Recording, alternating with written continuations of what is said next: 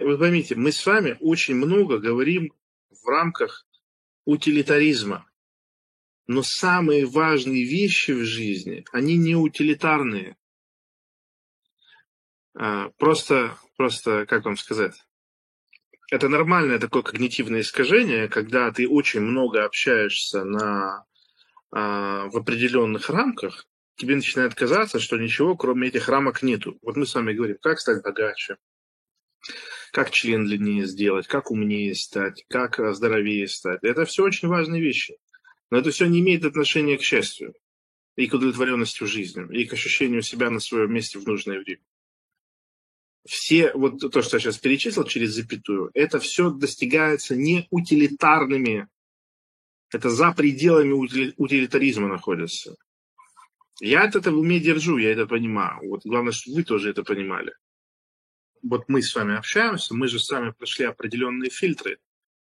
То есть мы все с вами текущие или бывшие фанаты успешного успеха.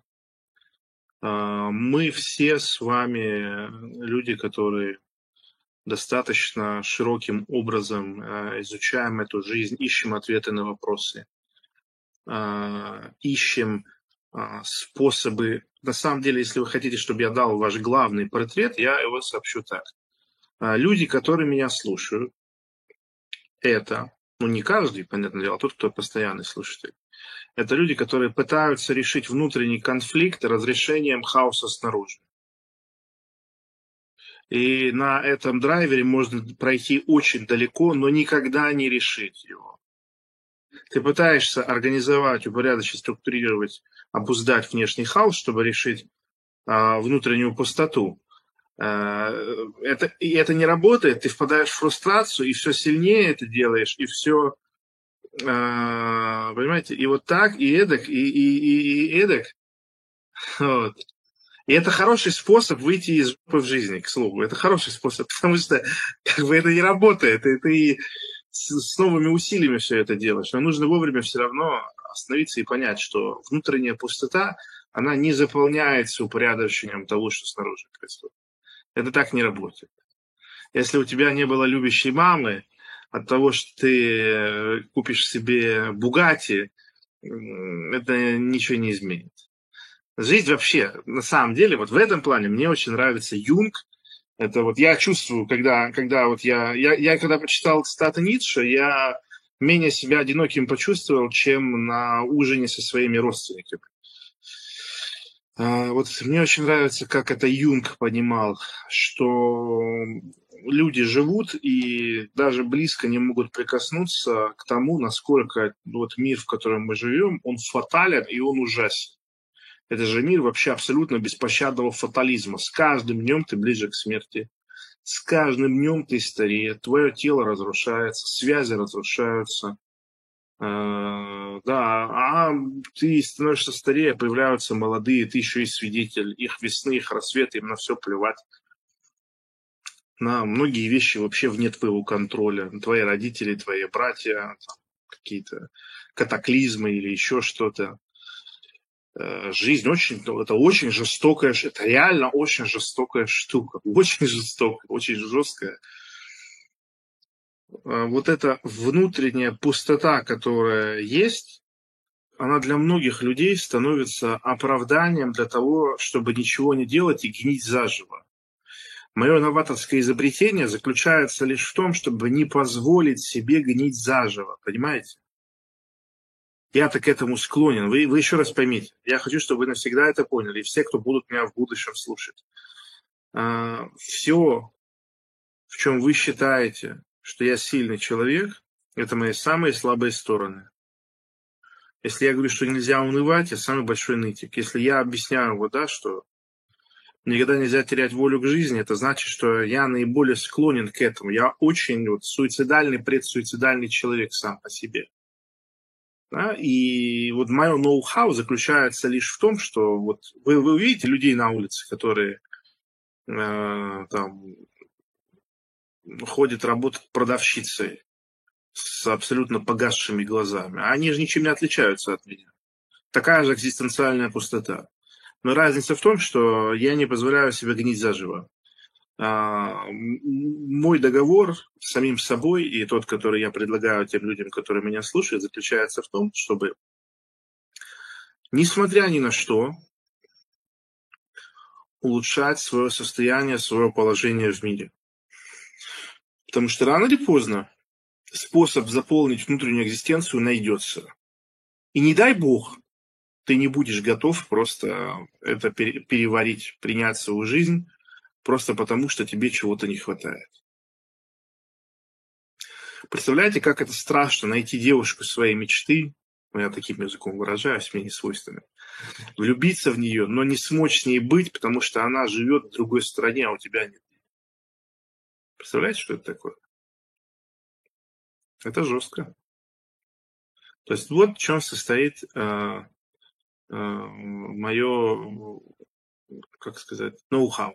А по большому счету э, ни инструкции, ни ответа, ничего утилитарного нету, когда мы говорим про внутреннюю пустоту. Э, ничего, ничего утилитарного нету, никаких способов ничего сделать нет. И, конечно же, вы должны понимать, что а, любые какие-то ваши интеллектуальные или духовные мощности, они налагают на вас обязательство быть богатым. А, вы сами обесцениваете свою мудрость, если вы бедный человек. Когда вы много понимаете, но вы мало можете, вы сами в своих глазах себя обесцениваете сами себя, вы сами себя не уважаете. Вот ты так понимаешь, ты так разбираешь, вот, чтобы вы просто поняли. Вот представьте, я знаю, что некоторые из присутствующих людей смогли бы поддержать со мной интересный диалог. Но представьте степень вашего дискомфорта, когда вот вы общаетесь, вы знаете, что у вас там 10 тысяч рублей до конца месяца. Вы себя комфортно чувствовать не будете. Вы себя, вы себя э, для того, чтобы да, нужно быть всегда на равных. Чтобы, чтобы было общение, нужно, чтобы все было на равных. В общем, я хочу сказать, что нужно уметь понимать, что, скажем так, не понимать, не испытывать иллюзий, что пустоты внутри могут быть заполнены обустройством снаружи. Я вам более того скажу. А, когда у вас есть... Вот вы слышали такое выражение, что как бы тебе ни было плохо, плакать в маршрутке – это хуже, чем плакать в Бентли. Так вот, плакать в Бентли – это хуже, чем плакать в маршрутке. Когда ты плачешь в маршрутке, у тебя еще есть идея, иллюзия, что все было бы по-другому если у тебя был высокий уровень жизни. Когда у тебя есть высокий уровень жизни,